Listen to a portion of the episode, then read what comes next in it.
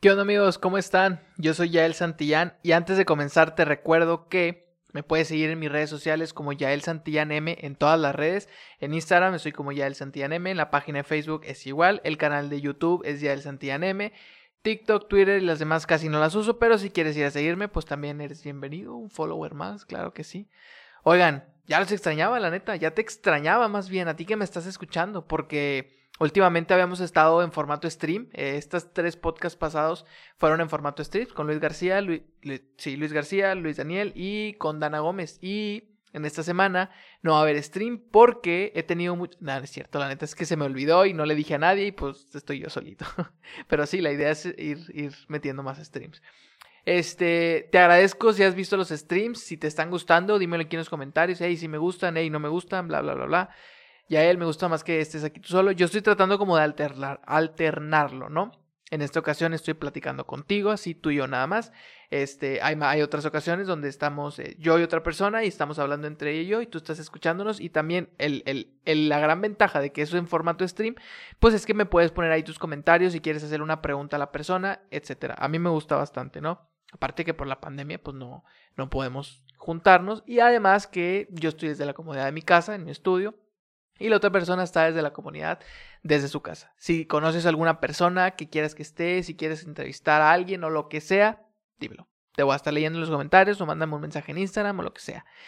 Oigan, eh, en pláticas chileras, para ya empezar a entrar en el tema, este, entrevistamos a, un ingeniero de mi facultad, a Evaristo Gómez. Y uno de los temas que él nos dijo en, ese, en ese podcast, en ese episodio, perdón, fue un tema que se me hizo bastante, bastante eh, muy padre, ¿no? La, verdad. ¿Por qué? Porque él nos habló, e, él es una persona que tuvo un duelo muy fuerte, que tuvo que enfrentar un duelo muy fuerte, ¿no? Ese duelo es sobre, él, perdió la movilidad de gran parte de su cuerpo, ¿no? Él es en silla de ruedas, ¿no? Pero principalmente, pues él no es, no, bueno, X, él, tuvo un accidente, ¿no? No voy a entrar en detalles porque pues, no quiero como colgarme de, de él, pero él nos estaba diciendo algo que se me hizo bastante, bastante padre, que son las etapas de un duelo. Y que yo en mi. Yo considero que mi vida ha sido relativamente tranquila. Comparada con otros amigos que tengo, personas que conozco, etc. Y eh, obviamente, si lo comparamos con el accidente que él tuvo, pues mi vida es bastante tranquila.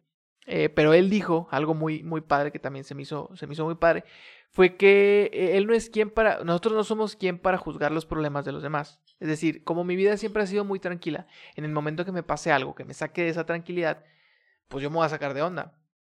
Y yo voy a decir, chale, eh, la vida aquí ya, o sea, ya no es como que tranquila. Y para mí un problema que puede ser muy simple para otros, pues para mí va a ser un gran problema, ¿no? Si tu vida ha sido muy trágica, has sufrido muchas cosas, etcétera, etcétera, etcétera, pues lógicamente en el momento en que yo te diga mi problema, que a lo mejor es un problema de que se me perdieron 100 pesos o cositas así, pues tú vas a decir, eso no es nada, a mí una vez se me perdieron mil o eso no es nada, este, a mí me pasó esto. Los problemas yo creo que son muy relativos, bastante relativos, y, ninguno de nosotros somos quien para decir qué problema es más o qué problema es menos. Pero hay algo que sí tienen en común todos los problemas, o duelos, como los, los llama el Ingebaristo. Este podcast va a estar un poquito cortito, pero sí se me hizo un tema bastante padre que pues sí te quería contar, ¿no? Eh, y el, el ingeniero nos habló sobre las etapas de todo duelo, ¿no? ¿A qué me refiero con esto? Bueno, todos los duelos se terminan descomponiendo en cinco etapas y el ingeniero las explicó. Me di la tarea de investigar esto en internet, de hecho aquí lo tengo en el iPad, te lo, te lo voy a leer tal cual, estoy en la página de la bbc.com. Y te voy a leer primero las cinco etapas y después te voy a invitar a que tú reflexiones y te voy a dar una pequeña descripción de cada una de ellas para que las veas. Y cualquier duelo que tú hayas tenido, yo te quiero invitar a que trates de descomponerlo en estas cinco etapas o si estás teniendo un duelo en este momento, que trates de descomponerlo en este momento, eh, que sí, que trates de descomponerlo y que pienses ¿en qué etapa estoy? O si ya tuviste un duelo antes, pues que pienses, oye, mira, es que esta etapa la pasé cuando estaba haciendo esto, esta etapa la pasé, bla, bla, bla, bla, bla. La primera etapa, la etapa de la negación, y te voy a leer un poquito lo que dice aquí. Esta negación puede inicialmente amortiguar el golpe de la muerte de un ser querido y aplastar por parte del dolor. Pero esta etapa no puede ser indefinida porque en algún momento chocará con la realidad. Ok, la descripción ahí está medio fumada, pero que te lo voy a poner en el ejemplo de cuando a mí me robaron mi carro, que fue como que para mí el golpe más, el, el duelo más difícil que he hecho, porque oye, pues un carro es en lo que yo me movía. Y que vuelvo a lo mismo, habrá gente que diga, oye, yo nunca he tenido un carro, ¿de qué te quejas? Sí, yo lo sé, pero es a lo que yo estaba acostumbrado, esa era mi normalidad. Entonces el hecho de que, digo, aparte que te apunte con una pistola, pues cualquier cosa. Yo recuerdo cuando a mí me, robaron mi carro, que obviamente la primera etapa y lo primero que sentía es cuando yo me bajé del carro, se bajó mi novia, se fue para la plaza, me bajé yo y me fui detrás de ella y, yo vi mi carro hice, yo recuerdo exactamente que yo pensaba, es que esto no puede estar pasando esto no me puede estar pasando a mí, debo de estar soñando, o al ratito lo encuentran y me lo regresan así tal cual, con mis cosas y todo, o el chavo se va, yo no lo podía aceptar, yo estaba negado, yo decía, no, es que esto no es cierto, a mí no me puede estar pasando esto, no, no, no y no. Es el, lo que te digo, la negación. Y se me hizo muy padre porque cuando el ingeniero lo dijo, yo, yo estaba como, puedes checar el capítulo de Pláticas Chileras, ahí estamos hablando de eso. Y sí, yo estaba checando y dije, wow, es cierto. O sea, qué fuerte que, que yo no, sin darme cuenta, pasé por todas estas etapas. La segunda etapa, la etapa de la ira. Después de yo decir, no es cierto, no es cierto, no es cierto, entras como en el golpe de realidad, que ya hemos hablado también del golpe de realidad aquí en el podcast. Y al entrar en el golpe de realidad, pues yo pensaba y decía, ok, a ver si pasó. Y, y, empieza como el enojo, por sustituir la palabra ira, empieza el enojo. Empieza donde yo decía, a ver, a ver, a ver, a ver, ¿por qué a mí? O sea, y me empezaba a enojar porque decía, es que si no hubiera estado en ese lugar, es que si no hubiera hecho no sé qué cosa, si no hubiera traído mi computadora en el carro, a lo mejor hubiera salvado mi, mi computadora, es que si esto, es que si lo otro, empezar a ponerme puras excusas y, y, molestarme conmigo mismo. Hasta cierto punto yo creo que en esa etapa me ayudó muchísimo mi pareja porque yo tenía que, no, no voy a mentir y, aquí públicamente lo, lo puedo aceptar, que muchas veces sí me contuve en muchas de estas etapas por mi pareja. Porque a mí me pegó, obvio, eran bienes materiales míos, pero le pegó más a mi pareja, pero en el sentido emocional. Porque a ella sí le pegó muchísimo en el sentido que ella no quería salir de su casa, ella, muchas cosas. Entonces, en esta etapa de la ira, yo tuve que suprimirlo un poquito, porque quería, yo siempre quise mostrarme con ella como alguien fuerte, como alguien, oye, ¿sabes qué? No pasa nada. Porque lógicamente ella se sentía mal al, al decir, oye, pues es que te robaron las cosas y, y, como estábamos afuera de su casa, ella creía hasta cierto punto que era su culpa. Entonces, si yo me enojaba, pues ella se iba a sentir mal porque iba a pensar que era su culpa y que era su culpa. Entonces, sí ayudó un poquito que tuve que hacerme el fuerte por ella. Si mi novia está escuchando eso, me va a regañar.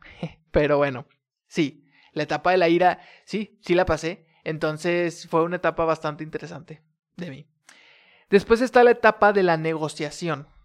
¿Y a qué se debe esto? Bueno, el ingeniero lo explicaba, que él decía que, que, o por ejemplo, te lo voy a poner así, una persona que no es creyente, como yo, y que dice, oye, ¿sabes qué? Si todo vuelve a la normalidad, yo me hago creyente. Y te le empiezas a rezar y al Dios que le creas, o a la Virgen que le creas, o al santo que le creas, y empiezas a rezar y a decir, si me regresas todo, si vuelves toda la normalidad, si esto, esto y lo otro, yo me vuelvo creyente.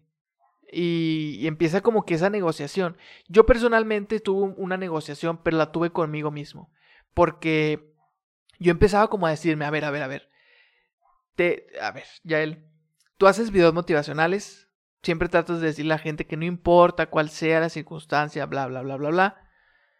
Tienes que salir adelante. Entonces yo empecé esa negociación conmigo mismo, como diciéndome, yo digo, como ya lo sabes, no soy creyente, entonces yo no, no, nunca tuve la intención de rezarle a alguien o así, pero sí tuve una negociación conmigo mismo, donde yo me decía, a ver, Yael, tranquilo, todo va a estar bien, eh, usa esto como, eh, no sé, como, bueno, ya lo vieron en el, primer, en el primer capítulo de este podcast, Morir para Vivir, usa esto como una motivación para seguir adelante, usa esto para algo, y que de hecho lo, lo, lo utilicé esa historia, la conté en el podcast y, gracias a eso estoy aquí, se podría decir.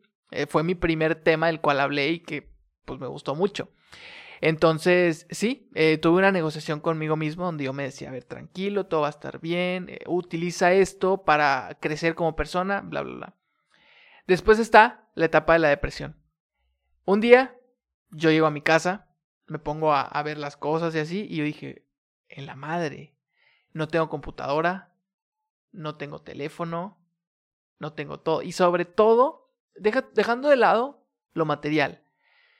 mi novia estaba traumada y hasta cierto punto ya, ya no quería salir. O sea, ella se sentía mucho más cómoda dentro de su casa y hasta la fecha se sigue siendo más cómoda dentro de su casa. Pero bueno, ya lo hemos ido superando poquito a poquito. Entonces, a mí era lo que más me podía. Yo no tuve, puedo aceptar que no tuve una depresión como tal, porque me ayudó mucho que mi familia me estuvo apoyando, que mi novia me estuvo apoyando, etcétera, etcétera, etcétera. Pero, pues obviamente sí te pega y sí te, te, terminas sintiendo triste porque, pues se te fue todo en, en un abrir y cerrar de ojos, ¿no? Entonces, bueno, esa etapa no voy a hacer mucho énfasis porque yo sí considero que la palabra depresión es algo muy, muy, muy fuerte y no quisiera normalizar la depresión. No tuve una depresión como tal. No considero yo que nunca en mi vida haya tenido una depresión como tal, depresión, depresión. Sí he estado triste, sí me he puesto triste, pero no en, un grado de depresión. La tristeza es algo que obviamente sentí y, obviamente me pegó, pero pues ahora estamos aquí, ¿no? Y después viene la etapa de la aceptación que dice, una vez aceptada la pérdida, las personas en duelo aprenden a convivir con su dolor emocional. Ojo, yo te estoy hablando de un duelo que yo tuve que para mí ha sido lo más pesado que yo he vivido. A lo mejor habrá gente que diga, oye, es que que te roben el carro no es nada, como ya lo dije ahorita. Pero bueno, es, es algo que a mí me ha podido mucho. Entonces, la aceptación yo la tuve en el momento en que yo, eh, podría decirse una semana después de eso, donde ya empezamos a como que retomar otra vez la vida mi novia y yo. Eh, más bien el ritmo de vida. Y empezamos a decir, bueno, a ver, pues hay que buscar soluciones. No nos vamos a quedar cruzados de brazos esperando que otro carro nos caiga de encima o, que encuentren el carro porque si no lo encuentran, bla, bla, bla. Empezamos a ver que pues cómo andar en camión. Bueno, sí sabemos cómo andar en camión, es tampoco como que seamos de que toda la vida en carro empezamos a ver que podamos andar en camión, que podamos pedir un Uber, que podamos pedir un taxi, que podamos pedir un raya no sé quién, que podamos hacer esto y eso y lo otro. Yo creo que también en ese aspecto ha ayudado mucho muchas amistades que tengo porque no faltó de verdad que no faltó la gente eh, que se me acercaba y me decía, oye, güey, pues ya me enteré esto y que lo otro, cualquier cosa que ocupes, eh, yo, yo tengo carro, entonces si te puedo ayudar, si te puedo llevar, si te puedo hacer esto, dime, la verdad no hay problema, bla, bla, bla. Y también ayudó mucho. La verdad nunca lo hice, nunca le pedí a otras personas que me, que me llevaran a algún lugar o de que, ay, oye, o como que aprovecharme de esa situación, la verdad no, tampoco es algo que se me ha chido, pero... Pero sí, sí, sí hubo muchas personas que, que se me acercaban, que me ofrecían su ayuda, etc. Em, entonces, eh, sí, llegamos al punto donde mi novia y yo empezamos, ¿sabes qué? Pues hay que aceptar las cosas. Hay que aceptarlo y hay que buscar. Y, más que aceptarlo, yo creo que aquí algo, un, complemento muy padre es que más que aceptarlo, tienes que pues, buscar soluciones. O sea, como aquí dice, tienes que aprender a convivir con el dolor emocional, que son pérdidas materiales. Yo no puedo eh, comparar esto con perder algo físico, como en el, caso de, la persona que entrevistamos de Baristo, que pues sí perdió movilidad en su cuerpo y que iba a ser algo permanente. Yo hasta cierto punto es algo que pude recuperar, que después con ayuda de toda mi familia, con ahorros, con esto y con el otro, y debiendo el no sé qué y todo, pues pudimos sacar otro carro. Entonces, pues son cosas que se pueden recuperar. Con ahorros que tenía, puedo comprar otro teléfono. Poco a poco, hace poquito me pude comprar otra tablet. La computadora no la he vuelto a comprar, pero bueno, ahí tenía una mi abuelito y pues me la robé. Entonces, pues sí, fueron cosas que yo pude recuperar, que hasta cierto punto yo entiendo que no es un duelo súper wow, no es un duelo que tú digas, ah, te la volaste, qué súper duelo. No lo es. Y por suerte para mí, pues nunca he tenido un duelo desde en ese momento. A lo mejor en el momento en que lo tenga, pues puedo venir a hacerte otro podcast y ahora sí decirte, híjole, el que me haya robado el carro nada que ver con lo que estoy sintiendo ahorita. Pero sí, esas son las cinco etapas del duelo. Te voy a hacer como un resumen. La negación la ira, la negociación, la depresión y la aceptación. ¿A qué quiero llegar con este eh, podcast, con este eh, pequeño intento de podcast porque va a estar cortito? Estábamos acostumbrados ya de, streams de una hora, entonces bueno. Eh, que yo te invito a que si estás pasando por un duelo, que si estás en una situación no muy favorable, empieces como a, ver estas etapas, ¿no? Empieces a identificar que, oye, estoy en esta etapa y hasta cierto punto yo creo que también el saber la teoría de todo esto, pues te puede ayudar. O sea, yo creo que estas cinco etapas del duelo, como lo mencionan aquí, son esenciales para poder salir victorioso con cuando estás afrontando un duelo. Entonces, si tú ahorita estás pasando por un duelo y dices, oye, ¿sabes qué? Estoy pasando por esto. Y lo empiezas a descomponer y empiezas a decir, ok, ya pasé esta etapa que sigue. Y, empiezas como a darte cuenta de qué es lo que estás viviendo, porque todas estas etapas yo las viví inconsciente, porque yo no me daba cuenta, simplemente iban pasando. Entonces yo creo que por, desde que conozco esto, no he vivido otro duelo, pero estaría padre que si estás viviendo un duelo, me cuentes cómo te va si tú tratas de aplicar la teoría en la práctica. No sé, digo, yo, yo, yo considero que con la mente, pues está difícil jugar con la mente, ¿no? Pero, pues qué padre, o sea, qué padre yo decir, oye, ¿sabes qué? Ahorita estoy pasando, vamos por, por algo común que, que es muy doloroso, perder un familiar. Bueno, a ver, primero tengo que pasar por la negación. Y no sé, no sé, se me ocurrió que, que tal vez si, si venía y te contaba esto y estás pasando por un problema, te pudiera ayudar a decir, ¿sabes qué? A ver, si estoy en esta etapa, entonces tengo que hacer esto para poder salir. Digo, no te puedo, no, es casi imposible poder dar un consejo porque cada cabeza es un mundo, cada, cada cabeza es una barbacoa diferente, como decía mi maestro de física, creo, no recuerdo, de la prepa. Pero sí, si te sirve de algo saber estas cinco etapas de un duelo, pues no sé, a mí se me hicieron bastante interesantes.